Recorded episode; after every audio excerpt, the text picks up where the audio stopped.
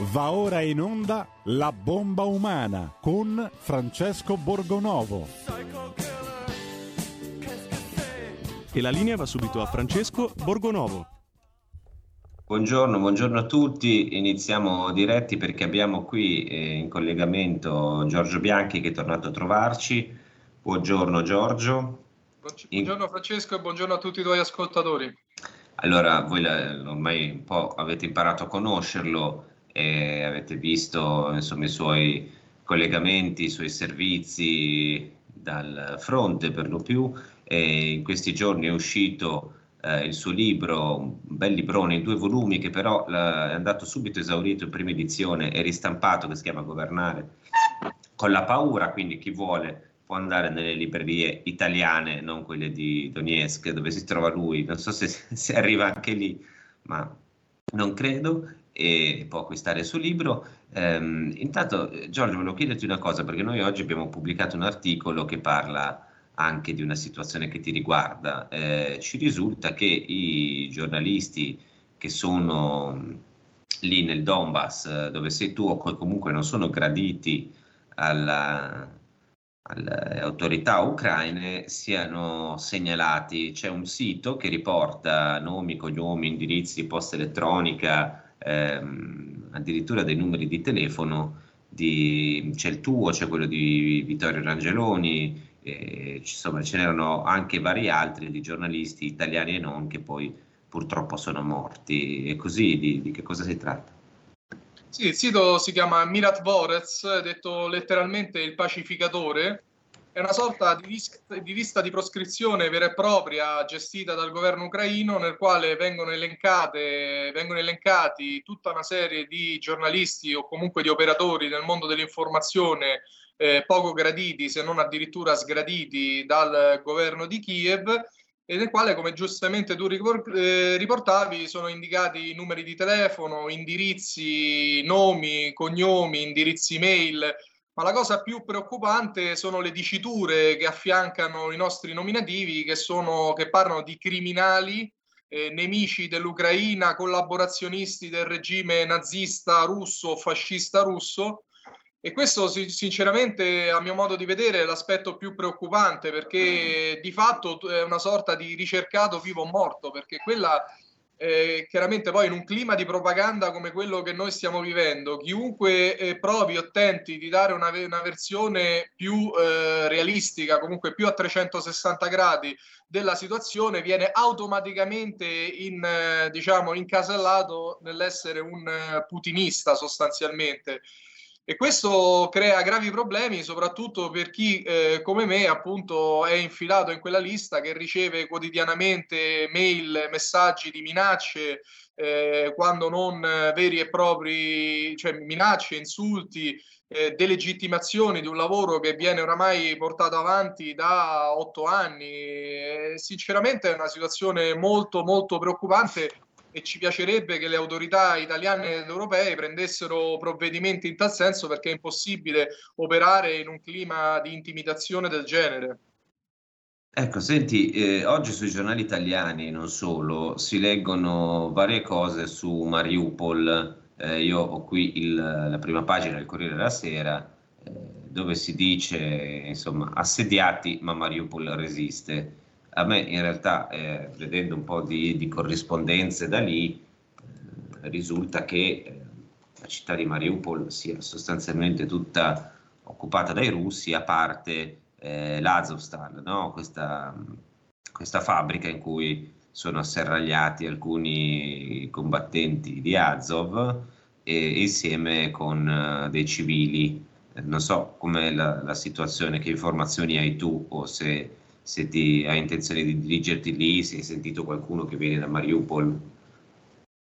Allora, io finita questa telefonata sto aspettando di andare proprio a Mariupol, quindi tornerò, io sono stato diverse volte, tornerò anche oggi pomeriggio lì a Mariupol eh, per andare un attimo a vedere, a toccare con mano la situazione. Dire che la città resiste ha ben poco senso perché di fatto è come dire una volta Berli- che Berlino è stata tutto presa, si dice Hitler sta resistendo nel suo bunker no? e che quindi anche Berlino resiste. diciamo che è una frase che non ha senso. Noi dobbiamo capire che cos'è questa acciaieria. L'acciaieria è un edificio sovietico che è stato costruito con caratteristiche sovietiche e che quindi doveva essere, era concepito anche come un punto di raccolta, un punto di rifugio in caso di attacco nucleare. Quindi il sotterraneo del, della, dell'acciaieria è una sorta di città nella città eh, con fitte rete di cunicoli, con eh, possibilità di stipare un ingente numero eh, di persone. Per le informazioni che ho raccolto là sotto nel tempo sono state accumulate anche cibo, acqua, munizioni però recentemente ho parlato con eh, il volontario inglese che è stato catturato dalle milizie popolari, eh, Aiden Aslin, il quale mi ha detto che lui ha tentato più volte di disertare, di scappare via da lì perché la situazione oramai era disperata ed era persa e che parecchi comandanti eh, che gestivano non i nazionalisti di Azov, ma che gestivano le milizie, eh, scusate, l'esercito regolare, avevano detto ai loro uomini di eh, scappare con ogni mezzo e di provare a salvarsi, tant'è che molti di loro sono stati anche raggiunti dal fuoco cosiddetto amico per impedirgli di eh, fuggire. E Aiden Haslin parlava di eh, completa scarsità di munizioni e anche scarsità di cibo e di vivere. Io non so in quali condizioni potranno anche mantenere i civili civili che sono là sotto. Io ho, fatto, ho chiesto informazioni in merito a questi civili, mi è stata confermata la presenza di civili nei sotterranei la quantità che mi è stata detta è eh, diciamo significativ- significativamente inferiore al numero che è stato riportato dai media generalisti, comunque ci sono, di questo ho conferma. Quello che per me è incomprensibile è per quale motivo eh, quelli di Azov che, che di fatto eh, diciamo, gestiscono la situazione nei sotterranei non li lasciano liberi di andare via e li continuino a trattenere lì sotto eh, usandoli mh, come una sorta di scudi umani. Io per quello che ho visto fino adesso di questa guerra e di come è stata gestita Mariupol non credo assolutamente che ci sarebbero problemi da parte dei russi che di fatto hanno completamente sigillato l'area eh, di far uscire questi civili dal sotterraneo. Eh, io ho avuto contezza anche del fatto che sono stati catturati degli ufficiali della Nato, cioè è stato detto da più voci, manca una conferma ufficiale ed oggi eh, mi sembra o ieri sera, adesso non ricordo bene, è stata issata la bandiera della DNR sulla torre della televisione di eh, Mariupol. Poi se qualcuno vuole continuare a definire questa resistenza è un po' un ironoda del, dell'informazione, una sorta dell'ultimo giapponese dell'informazione che continuava a combattere una guerra che oramai non esisteva più da tempo. Cioè la battaglia di Mariupol è pressoché conclusa, oramai resta soltanto che questi si arrendano perché non si capisce bene oramai quale sia il loro obiettivo militare, perché non c'è un obiettivo militare a rimanere rinchiusi in un bunker, a meno che non si debba nascondere qualcosa che non si vuole che venga scoperto scoperto e a questo punto mi riallaccio alle tante voci che parlano di laboratori sotterranei. Io non ho mai parlato di ciò perché non ne ho contezza, però oggettivamente è sospetto che questi continuino a difendere ad oltranza un luogo. Quindi dove c'è fumo in genere c'è anche un po' di arrosto. Beh, magari potrebbe essere, insomma, che dice una retorica di arrivare alla, alla morte, combattere fino all'ultima stilla di sangue, può darsi che insomma restino restino lì di sicuro dalle immagini, dalle cartine anche che vengono pubblicate dai media internazionali si capisce che quello che dici tu è, è, corrisponde alla realtà, insomma, perché non è che ci, sia, non è che ci siano grandi spazi di reazione. Il, l'alto rappresentante dell'Unione Europea, Joseph Borrell, dice in un'intervista a Repubblica che il, l'obiettivo è far ritirare Putin dall'Ucraina l'aiuto militare dell'Europa aumenterà fino al ritiro russo e eh, Biden gli fa eco, dice non gli lasceremo occupare l'Ucraina, eh, ti chiedo secondo te quali sono a questo punto gli obiettivi militari russi però? Cioè, una volta presa Mariupol ci avviciniamo alla data del 9 maggio che qualcuno aveva indicato come quella simbolica no, per far cessare l'operazione. Che cosa succederà adesso secondo te?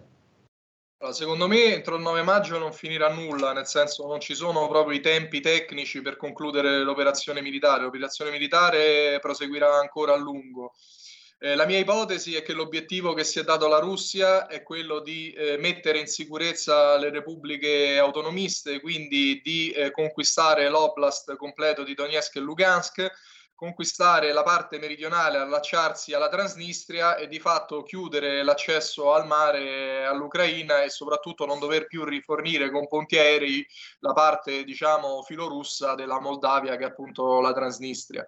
Questo secondo me è l'obiettivo militare. I discorsi di Borrell e di Biden sono oggettivamente discorsi preoccupanti e, e sono soltanto retorica e propaganda di guerra perché di fatto le armi eh, non cambieranno minimamente le sorti della guerra. Io ricordo che la Russia è una potenza nucleare con 6.000 testate, dotata di eh, missili balistici, che sta impiegando in Ucraina una ridottissima parte del proprio esercito, perché parliamo di circa 130.000 uomini, che tra l'altro sono in grande inferiorità numerica rispetto all'esercito ucraino.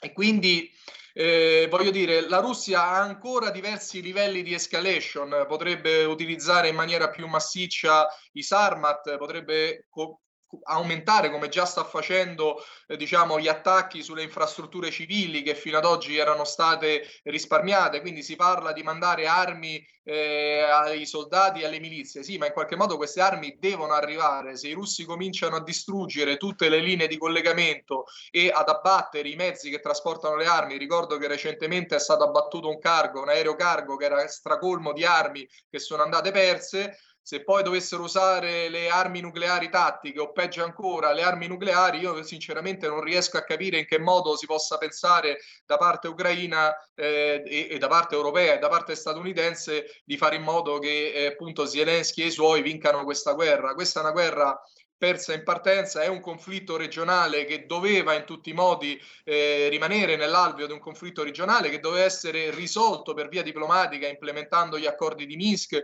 o comunque dando seguito alle linee rosse che erano state tracciate dai russi questo inverno quando la gente era tutta concentrata su quarte, quinte dosi, mascherine, eh, si stavano creando i presupposti di questa guerra, non se ne è interessato nessuno, poi si sono svegliati, noi ce ne occupavamo, eh, chi era dentro a queste faccende era molto preoccupato e ha lanciato l'allarme che è stato inascoltato da tutti, continuiamo a lanciare questo allarme dicendo che la Russia può essere fermata solo con la terza guerra mondiale e io penso che nessuno di noi eh, voglia la terza guerra mondiale e quindi questa è una guerra persa e uno spargimento di sangue inutile ad uso e consumo della Nato. Eh, eh, recentemente Zelensky ha detto che a lui per andare avanti servono 7 miliardi al mese, praticamente ha detto volete portare avanti questa guerra, almeno pagatela perché ovviamente eh, non si può pensare, cioè l'Occidente sta combattendo questa guerra per procura fino all'ultimo cittadino ucraino,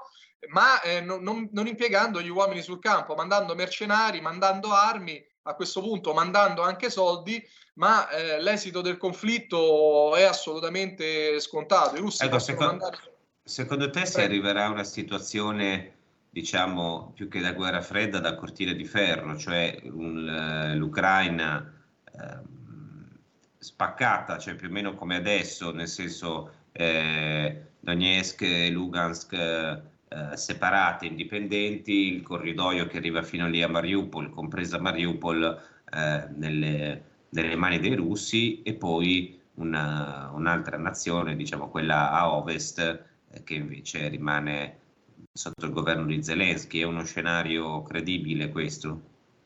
Allora, io lo ripeto, a meno di non voler scatenare la terza guerra mondiale, questo è il destino minimo che oramai spetta all'Ucraina, ovvero quella di essere spaccata in due. Questo è inevitabile perché io penso che nessuna persona sana di mente possa pensare che oramai le repubbliche autonomiste e la Crimea possano ritornare in seno al governo di Kiev. Questo oramai è impensabile, a meno che non si voglia scatenare la terza guerra mondiale o distruggere l'economia dell'Eurozona, perché poi anche questo è l'aspetto, perché qui eh, fino a poco tempo fa ci, ci, ci, dicevano che dovevano parlare solo i competenti, che dovevano parlare i dati, no? Io fino adesso non ho visto neanche un dato sull'occupazione, sul tessuto produttivo, sulla tenuta sociale per fare fronte a un eventuale embargo sul gas, sul petrolio e sul carbone russo. Io non so sinceramente come pensano, cioè Cingolani ha un nome che sa di pedalare, no? che pensano di mettere a pedalare Cingolani su una dinamo e, e alimenta il tessuto produttivo. Eh, questo eh, è un,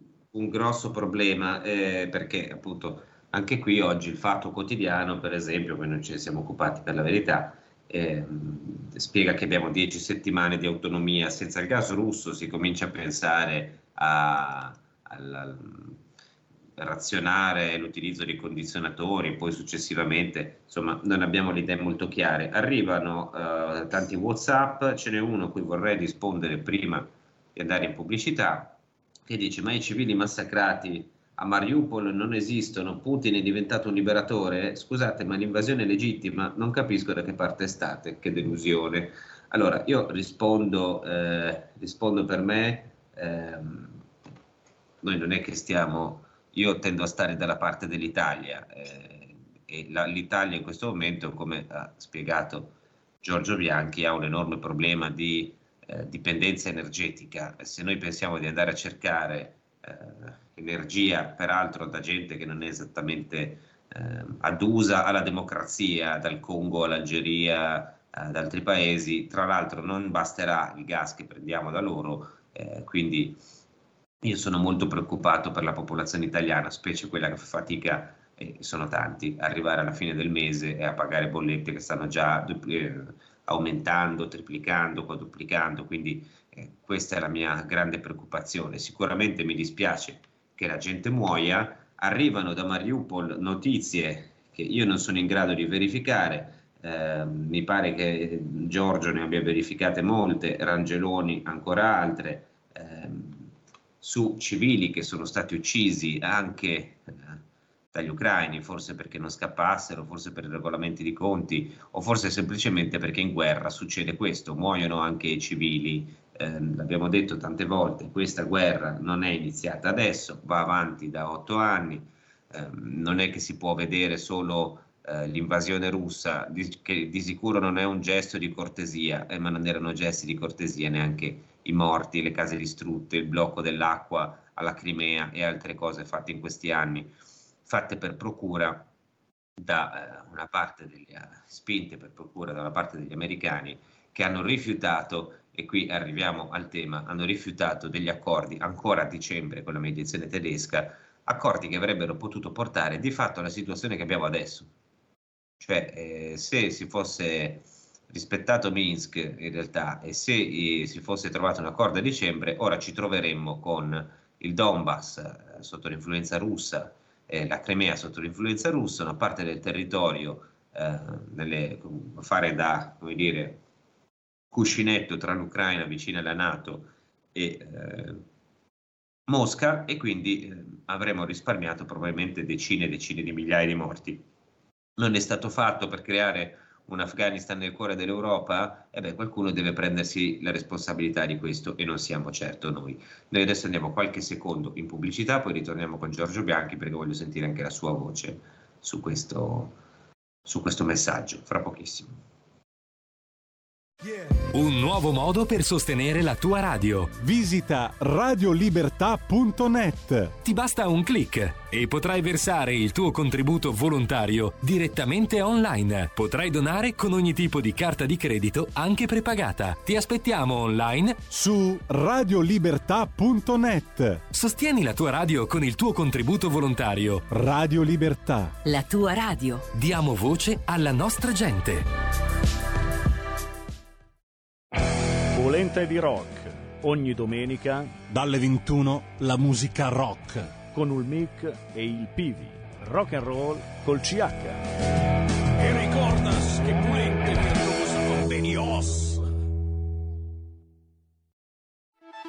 Stai ascoltando Radio Libertà, la tua voce libera, senza filtri né censure, la tua radio. La linea torna a Francesco Borgonovo. Rieccoci qui, siamo tornati, continuano ad arrivare ovviamente parte la consueta polemica. Io ricordo a chi si fosse collegato adesso che siamo con Giorgio Bianchi, che in questo momento a Donetsk, oggi pomeriggio andrà verso Mariupol, tornerà per l'ennesima volta a Mariupol a vedere com'è la situazione e Giorgio Bianchi che è autore di un libro che si chiama Governare con la paura che trovate nelle librerie italiane e è in Ucraina a seguire la situazione per Visione TV, quindi se volete vedere poi i suoi reportage andate su Visione TV, eh, ci sono sia quelli passati, sono che quelli eh, credo quotidiani che fa eh, Giorgio eh, e li trovate lì, sono sempre dettagliati, chiaramente danno una visione diversa da quella che dà la, la stampa mainstream, diciamo, anche se non mi piace usare questo termine, che racconta sempre eh, le stesse cose. E qui vorrei rispondere a un altro messaggio, perché un po' ne stanno arrivando. Eh, rispondo solo a quelli critici, perché gli altri, insomma, vi ringrazio, ma non c'è bisogno di rispondere. Eh, ce ne sono tanti anche che ringraziano Giorgio Bianchi per il lavoro che sta facendo, Anna Maria, ehm, molti altri, Omar da Bergamo, insomma eh, invece Gino di Ostia ci scrive: Ascoltarvi è come sentire che l'Ucraina stia massacrando e uccidendo la Russia. Il male per voi è Zelensky che sta distruggendo l'impero russo. Avete uno strano concetto della libertà, del libero pensiero, della libera espressione e delle componenti libere che devono appartenere all'essere umano. Eh, caro Gino, ma eh, lo ripeto, noi, a me sinceramente, io non penso che Zelensky stia distruggendo l'impero russo eh, o che l'Ucraina abbia attaccato la Russia. Pe- penso che al di là dei racconti che ci facciamo noi dalle nostre parti, no? per cui noi siamo sempre in guerra a difesa della libertà della democrazia, cosa di cui in questi mesi in Italia, in questi anni in Italia ci siamo leggermente sciacquati le mani, penso che eh, ci siano dei giochi a livello internazionale geopolitico che si fanno ehm, giochi di potere che prescindono da tutti questi valori di libertà e di democrazia. No? E gli stati, per garantire la sicurezza propria dei propri cittadini, per garantire il, il funzionamento di questi rapporti di potere, come hanno sempre fatto, eh, devono agire anche in maniera spietata. Gli Stati Uniti fanno i loro interessi, eh, vorrei anche vedere che facessero il contrario, perché insomma questa è la, la, la regola no? dappertutto. I russi fanno i loro interessi, gli ucraini fanno i loro interessi, eh, bisogna vedere chi fa gli interessi del popolo ucraino. Eh, non credo che questo governo ucraino li abbia fatti, non credo che li abbiano fatti i governi precedenti. Noi abbiamo prove, testimonianze, eh, racconti, registrazioni dal 2014 in avanti. Giorgio ha scritto un libro con fotografie, è stato a Maidan, ha visto eh, quelli che sparavano in piazza Maidan quella che doveva essere la rivoluzione della libertà, no? della democrazia, invece c'erano i cecchini per strada che sparavano fino a che il presidente filorusso, che tra l'altro ricordo, mm, non è esattamente presidente filorusso, lo cacciamo, ne mettiamo un altro, eh, il presidente che c'era allora, Yanukovych, nasce come eh, molto atlantista, molto vicino all'Unione Europea. Poi a un certo punto il suo paese sull'orlo della bancarotta, sull'orlo del disastro economico-finanziario, la Russia, con mi pare 16 miliardi, si offre di ripianare questo buco. E mm, Yanukovych che fa? Dice va bene, allora non votiamo l'ingresso nell'Unione Europea perché i russi ci hanno aiutato, questi altri no. Questa è molto in sintesi e questo non va bene, non va bene a chi ha una parte degli americani, c'è la famosa registrazione di Victoria Naland, una che ha detto si fotta l'Unione Europea e nessuno ha pensato di farla dimettere, anzi è stata riconfermata da Biden al Dipartimento di Stato, il vice ministro degli esteri degli Stati Uniti, è la moglie di Robert Kagan citato da Mario Draghi nel suo discorso iniziale. Quindi questi sono i giochi, eh, caro Gino, che si fanno capisce, sulla pelle delle persone. Qui non si tratta della libertà e della democrazia. Ricordiamo come ci sono i siti con cui abbiamo aperto all'inizio che contengono il nome di Giorgio Bianchi indicato come un nemico del popolo già prima dell'invasione, già prima dell'invasione, ok? Eh, c'erano le 13 televisioni, eh, insomma, media chiusi in Ucraina. In Ucraina gli oppositori di Zelensky finiscono in galera. Non è una culla della democrazia, non è la culla della democrazia. Qui nessuno vuole importare il sistema russo in Italia, o, o, ma nemmeno quello ucraino, se permettete. Noi abbiamo diritto di difendere i nostri interessi, cioè quelli dell'Italia, e per difendere i nostri interessi abbiamo bisogno di un'informazione che sia perlomeno, perlomeno eh, come dire, un minimo di obiettività ce l'abbia, no? Eh, voglio sentire su questi temi Giorgio che è stato lì, che ha vissuto, vive da anni questa situazione, eh, io capisco che qualcuno, Giorgio dall'Italia, insomma, vede tutti i giorni un ascoltatore che non, non c'è mai stato, magari non ha studiato bene con mm, la storia del Donbass, vede tutti i giorni le immagini, morti, insomma, ci sta che eh, emotivamente si senta coinvolto, no? E che dica, ma insomma, questo qui sta proseguendo la guerra. Che rispondi? Ma mm, io mm, rimango sempre un po' sorpreso. Io capisco che tutte le opinioni sono legittime, ma a me sembra sempre una visione molto infantile di come funzioni realmente il mondo. No? Noi adesso siamo stati abi- disabituati no? ad occuparci della grande partita, che poi è la partita geopolitica. No?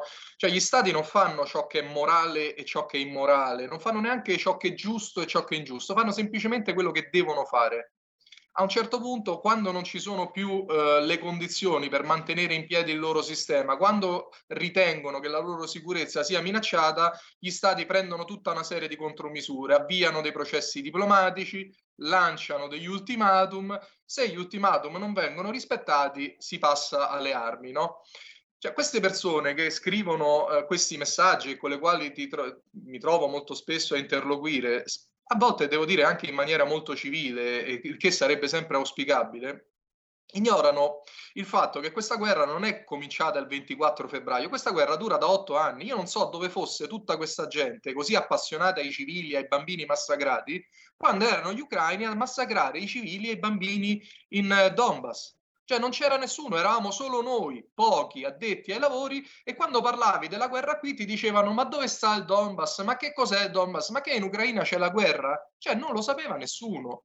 Oggi poi, siccome la propaganda ha acceso i riflettori, gli fa vedere i morti e i bambini dilaniati davanti al TG delle 20, eh, sono tutti presi da questi atti, no? Ma se gli avessero fatto vedere Mosul nel 2003 o nel 2017, no? Quando è stata completamente rasa al suolo dagli americani, e non è che sotto quelle macerie ci fosse solo la polvere, sotto quelle macerie c'erano decine, centinaia di migliaia di civili come c'erano i civili sotto le rovine a Belgrado, come c'erano eh, i civili sotto le macerie a Baghdad, come ci sono i civili nelle macerie in Siria, ma tutte queste guerre in Libia, ma chi le ha scatenate? E noi ogni volta inevitabilmente dicevamo guardate che qui la situazione sta degenerando, qui la gente muore, però siccome le guerre le faceva la Nato, non è che ti sbattevano in prima pagina il corpo dilaniato, nessuno ha mai fatto vedere i corpi di elite americani che facevano il tiro a segno con i civili in Afghanistan e poi tagliavano le dita e le conservavano come trofeo di guerra. Nessuno ha mai fatto vedere bene gli orrori di Abu Ghraib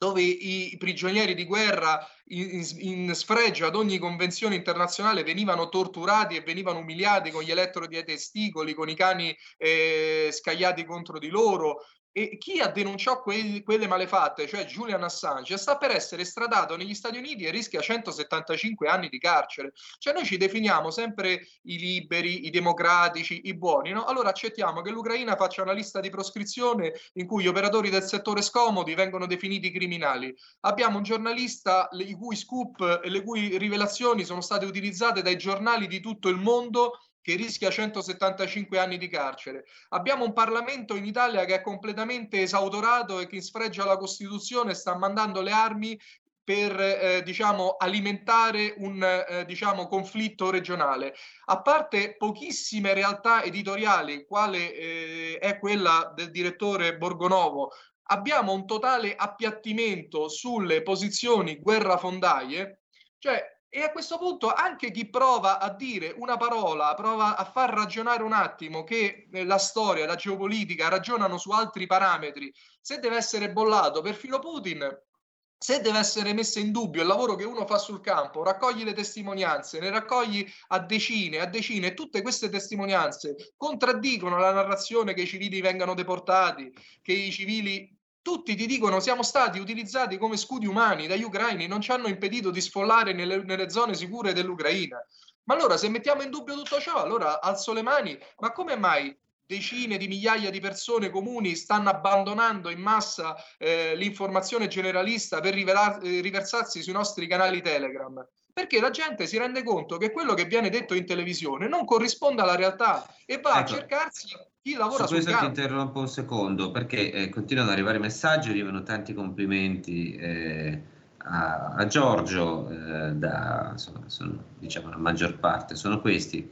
E, ehm, mh, c'è anche un messaggio che ci scrive Roberto da Gran Canaria, eh, l'autodeterminazione dei popoli che fine ha fatto, che senso ha? E anche questo credo che sia un po' più sottilmente una trappola, perché esatto. eh, io sarei mh, molto felice se gli ucraini potessero autodeterminarsi, votare la, la propria, no? la proprio governo liberamente e farselo. Purtroppo ci sono delle nazioni che sono destinate per il loro ruolo ehm, nello scacchiere, diciamo, geopolitico e all'interno di questo grande gioco a avere una vita molto difficile. L'Ucraina è una di queste, è sempre stata così, tra l'altro sapete che insomma si è composta nel tempo in momenti, in momenti diversi e qui non si tratta di autodeterminazione del popolo ucraino, qui si tratta di capire a quale padrone devono rispondere. No? E poi eh, ci sarebbe anche l'autodeterminazione dei popoli di Crimea, ci sarebbe l'autodeterminazione delle repubbliche del Donbass, eh, ci sarebbero anche queste cose no? da verificare. Quindi ehm, voi pensate se una so, si fa sempre l'esempio, però lo ridiciamo perché si sa mai, no?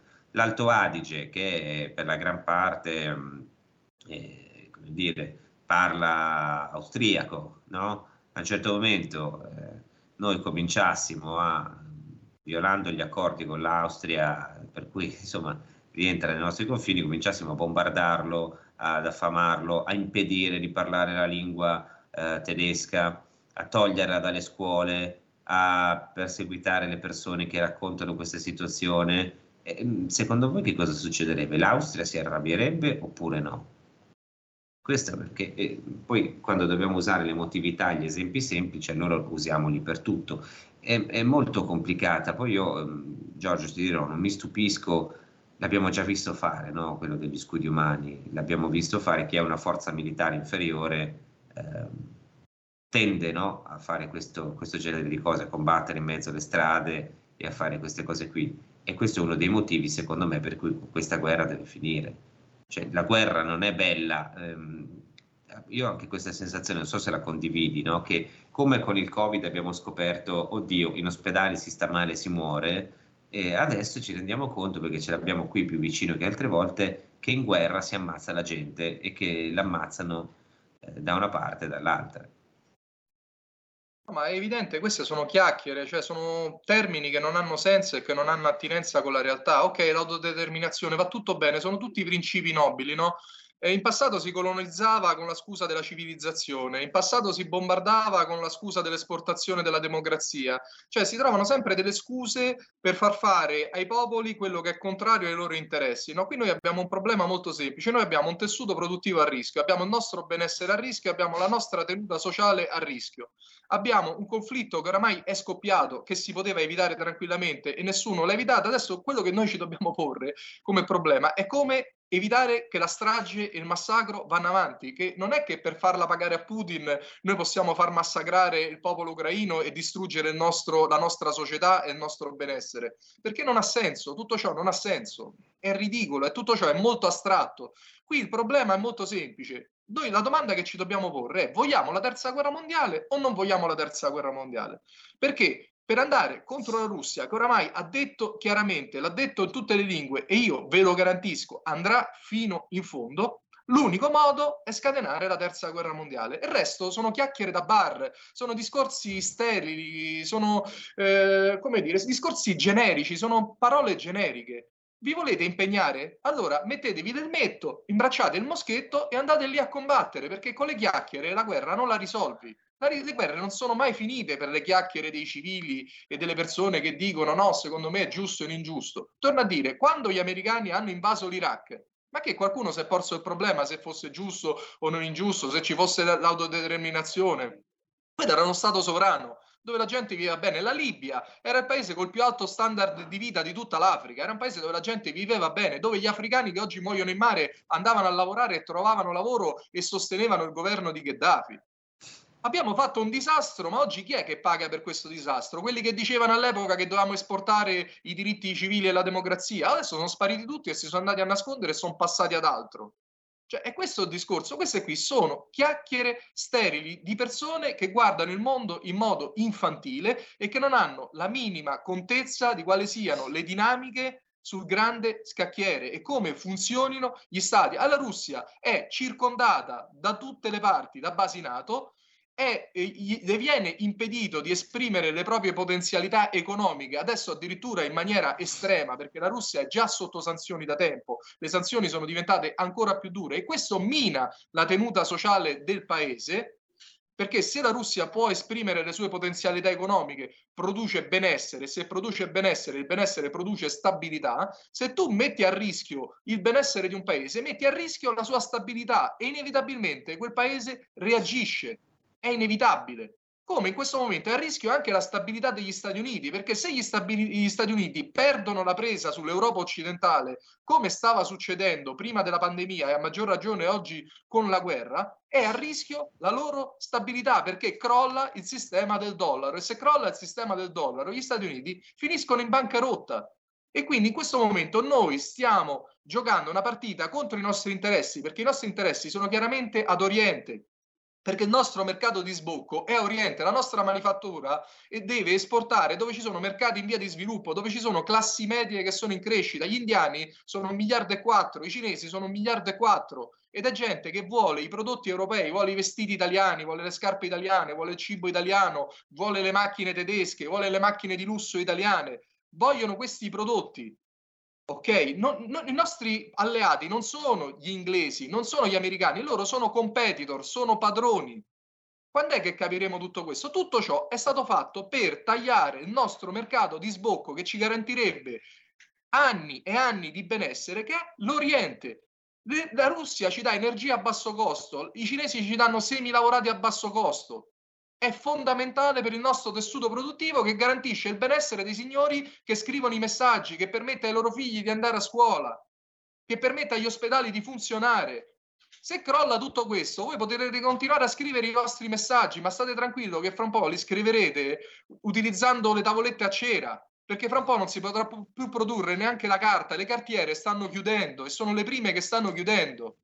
Eh, cioè, purtroppo io questa è la... insensati, Francesco, credimi, eh... mi sembra di, di, essere su Marte. No, no, ma io capisco e um, cerco di anche di, io ovviamente capisco anche quello che dicono i nostri eh, ascoltatori, nel senso che eh, noi ogni volta che abbiamo queste cose, diciamo che tu, quello che tu hai raccontato no, è un po' ehm, il sollevamento del, del velo di Maya, no? Eh, giustamente adesso eh, ci, ci, va bene, ok, ci dicono, ehm, il nostro ascoltatore ci dice anche l'autodeterminazione, parlavo dell'autodeterminazione del Donbass e, ehm, e della Crimea, giustamente, eh, eh, infatti l'abbiamo citato, adesso stavamo rispondendo più genericamente a vari messaggi che stanno arrivando e che sono arrivati, no? Eh, e, alla retorica ufficiale, mettiamola così, è chiaro che io lo capisco che si debba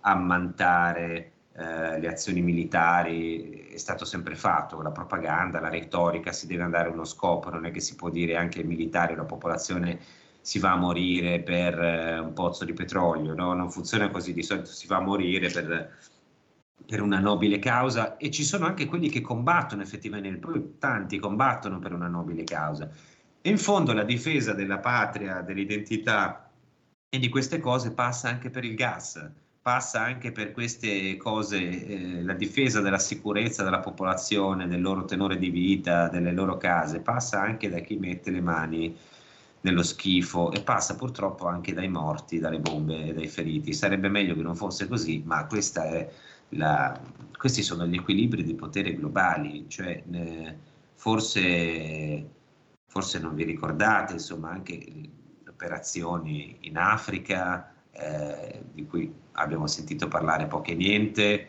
ehm, ma si citano sempre il Kosovo e altre, ma insomma la Somalia, ne vogliamo ricordarci, vogliamo ricordarci le guerre fomentate in altri paesi di cui abbiamo sentito solo dai libri decenni dopo, eh, in cui hanno combattuto i mercenari di, di vari paesi, ormai sono diciamo, degli eserciti di fa- de facto ma eh, mantenuti dai, dai governi. Eh, si parla di Wagner, ma non è che Blackwater eh, altrove in Iraq e in altri posti abbia fatto grandi, grandi cose. Quindi eh, credo che si debba uscire, no? ehm, uscire un po' da questa, da questa retorica e almeno dobbiamo uscire noi per capire quale sia poi il nostro futuro. Eh, noi siamo quasi arrivati alla conclusione, continuano ad arrivare dei messaggi, quasi tutti di complimenti per Giorgio, di bocca al lupo per il suo lavoro. Io eh, vi ricordo il suo libro Governare con la paura. Il terrore. con il, con il terrore, sì, scusami, eh, perché trovo ehm, confuso, se, venendo dal Covid siamo abituati a sentire parlare di paura, comunque governare con il terrore lo, lo trovi che, che, è peggio perché insomma qui c'è anche un riferimento a, a fatti del recente passato che anche lì ci siamo dimenticati sul terrorismo e altre cose. Lo, lo, vedete in libreria perché è bello spesso, insomma, sono due volumi eh, incellofanati, quindi stanno già andando molto bene, per cui hanno fatto una nuova ristampa. Se volete procurarvelo, lo trovate in tutte le librerie italiane, altrimenti potete vedere i reportage di Giorgio su Visione TV, lui in realtà ha scritto per Mimesis, se non sbaglio, o per Meltemi, per Mimesis, li, Temi è Governare con il terrore, oh. Mimesis e Teatri di guerra contemporanei. Esatto, che è un bellissimo libro che contiene anche le sue fotografie e però racconta anche delle storie molto toccanti a proposito di emotività no, del, sul Donbass, perché anche lì appunto, come dicevi prima, se ci avessero fatto vedere tutti i giorni eh, le immagini dei, dei ragazzini martoriati come è stato per il Kosovo, anche lì ci saremmo commossi. Ehm, allora, l'ultima cosa, prima di andare, che voglio chiederti, eh, arriva un altro messaggio, dice, secondo voi le elezioni di medio termine a favore dei repubblicani potrebbero favorire, negli Stati Uniti ovviamente, potrebbero favorire una risoluzione ottimale del conflitto? Del resto Putin non ha invaso né Kiev né Odessa, cioè la domanda è se eh, di là vengono, insomma, Biden diventa un'anatra zoppa, questo potrebbe avere secondo te delle ricadute sull'Ucraina e si va a trattare oppure quanto io ti chiedo io invece quanto dobbiamo aspettarci che duri io penso che durerà ancora molto se l'Europa non continuerà a non eh, prendere parte a questa discussione. Io ho un grande rimpianto del fatto che non ci sia la Merkel in questo momento. La Merkel aveva un rapporto privilegiato con Putin, secondo me avrebbero trovato un accordo. Scholz è veramente una nata razzoppa ai liberali, ai verdi che sono dei falchi manovrati da Washington e che stanno creando enormi problemi. C'è l'Inghilterra, Boris Johnson che ha detto addirittura che in caso di utilizzo di armi di istruzione di massa loro sono pronti a intervenire da soli senza consultare la Nato. Quindi io penso che la volontà dell'Occidente sia di trascinare più a lungo possibile questa guerra proprio per far sanguinare economicamente la Russia, ma anche e soprattutto, io lo sottolineo dieci volte, soprattutto l'Europa occidentale, i paesi manifatturieri, Italia e Germania in primis. Per chiudere vorrei dire una cosa che ci tengo molto. Io sì. ieri sera ero in un ospedale eh, dove erano ricoverati dei feriti ucraini, tra quali c'era anche un ferito di Haidar, no? stato, ai quali i russi hanno salvato la vita ed è stato ferito dai suoi commilitoni che gli hanno sparato addosso perché stava in un cespuglio e l'hanno scambiato per un nemico. L'hanno lasciato lì per terra, i russi se lo sono caricati, se lo sono portati in ospedale e eh, l'hanno curato. Spieghiamo, Haidar è uno di questi diciamo, battaglioni, che sono stati inglobati nel, sì, com, come Azov, diciamo, è simile ad Azov. Sì, sì, esatto, era fondato dall'oligarca Igor Kolomoisky, è una delle tante, diciamo, milizie, diciamo, nazionaliste, e alla fine eh, io mi sono ritrovato a parlare con un soldato della DNR, un miliziano ferito a un braccio, e con un eh, miliziano nazionalista eh, ucraino, perché questo ragazzo della DNR ogni tanto andava lì a trovarli e a chiacchierare con loro. E la cosa veramente surreale è vedere questi due ragazzi che a guardarli sembravano fratelli, si somigliavano anche parlavano tutte e due russo perfettamente. E, e, e, le domande alla fine io volevo chiedergli tante cose, ma alla fine è venuto fuori proprio l'aspetto umano, t- tragicamente umano di questo conflitto che torna a dire è una guerra tra fratelli. E, e la cosa veramente sensata l'ha detta un ragazzo sempre ucraino che era dietro di loro, che a un certo punto ha detto noi siamo come due formiche diver- di colore diverso, una rossa e una nera nello stesso barattolo. Se il barattolo rimane fermo, non succede nulla. Se tu agiti questo barattolo, queste formiche cominciano a farsi la guerra. Io gli ho detto, chi è che ha agitato questo barattolo? E lui ha detto, oligarchi, gli oligarchi. In, in una stanza è stato racchiuso il senso della follia di questa guerra. Il ragazzo della DNR aveva la falce e il martello tatuata sul petto. L'altro ragazzo era un miliziano di una delle peggiori milizie nazionaliste ucraine. Erano seduti uno vicino all'altro, feriti e si parlavano e ridevano insieme. Cioè noi abbiamo messo questa gente gli uni contro gli altri. Ci sono persone che dall'alto dei loro grattacieli stanno osservando e sfregandosi le mani e sono contenti fin tanto che questi ragazzi continueranno a massacrarsi gli uno contro gli altri e noi stiamo alimentando direttamente e indirettamente attraverso la propaganda la guerra fratricida fra gente che fino all'altro ieri andava allo stadio insieme, fino all'altro ieri andava in pizzeria insieme, che fino all'altro ieri hanno vissuto insieme senza dirsi nulla gli uni contro gli altri. Noi abbiamo una responsabilità colossale in questo conflitto e se questo conflitto proseguirà, le nostre responsabilità diventeranno sempre superiori. Quei due ragazzi devono tornare ad essere fratelli perché sono lo stesso popolo sostanzialmente. Eh, e se non si capisce questo, la questione anche degli oligarchi, perché insomma lì eh, ci sono responsabilità anche all'interno, oltre che qui, oltreoceano, in Europa. Questa è una storia, credo che sia l'immagine perfetta, questa delle formiche, hai reso con una... Tu sei anche un fotografo, quindi hai reso con una foto, l'hai raccontata, ma eh, in questo caso è un'immagine che chiarisce perfettamente no, quello che sta succedendo. Un barattolo con formiche, qualcuno che scrolla il barattolo e poi parla di libertà, di democrazia di esatto. auto, e di autodeterminazione delle formiche. No? E poi dopo va a prendere un altro barattolo dove le formiche invece siamo noi, scuote pure quello e succedono tante cose. Noi facciamo uguale, signori, eh? ci stiamo scannando su queste cose in Italia eh, come ci siamo scannati sul Covid, eh, censuriamo i giornalisti, attacchiamo le persone che insomma vedo che suscitano fastidio, eh, le opinioni diverse soprattutto ad alti livelli, poi invece la popolazione è abbastanza compatta nel pensare che la guerra non sia un bene. Noi siamo arrivati alla fine, vi ricordo i libri di Giorgio Bianchi, io lo ringrazio, li faccio in bocca al lupo, eh, perché comunque si trova, adesso voi lo vedete in una stanza, ma comunque si trova in un posto dove si combatte, si bombarda e la situazione non è ottimale. Vedo anche un condizionatore alle tue spalle, Giorgio, spero che eh, quello funzioni. Quindi eh, eh, hanno spento nostro... il riscaldamento l'unico modo per scaldare è quell'affare lì c'è un gelo dentro sta stanza che è terrificante ecco allora sappi che insomma qui è, è tutto spento anche qua però eh, spero che il tuo funzioni Senti, buona, buona fortuna, buona in bocca al lupo, in bocca al lupo anche ai tuoi colleghi. Se volete seguite Giorgio su Visione TV. Io vi ringrazio, noi ci sentiamo la settimana prossima sperando di avere notizie migliori. Avete ascoltato La bomba umana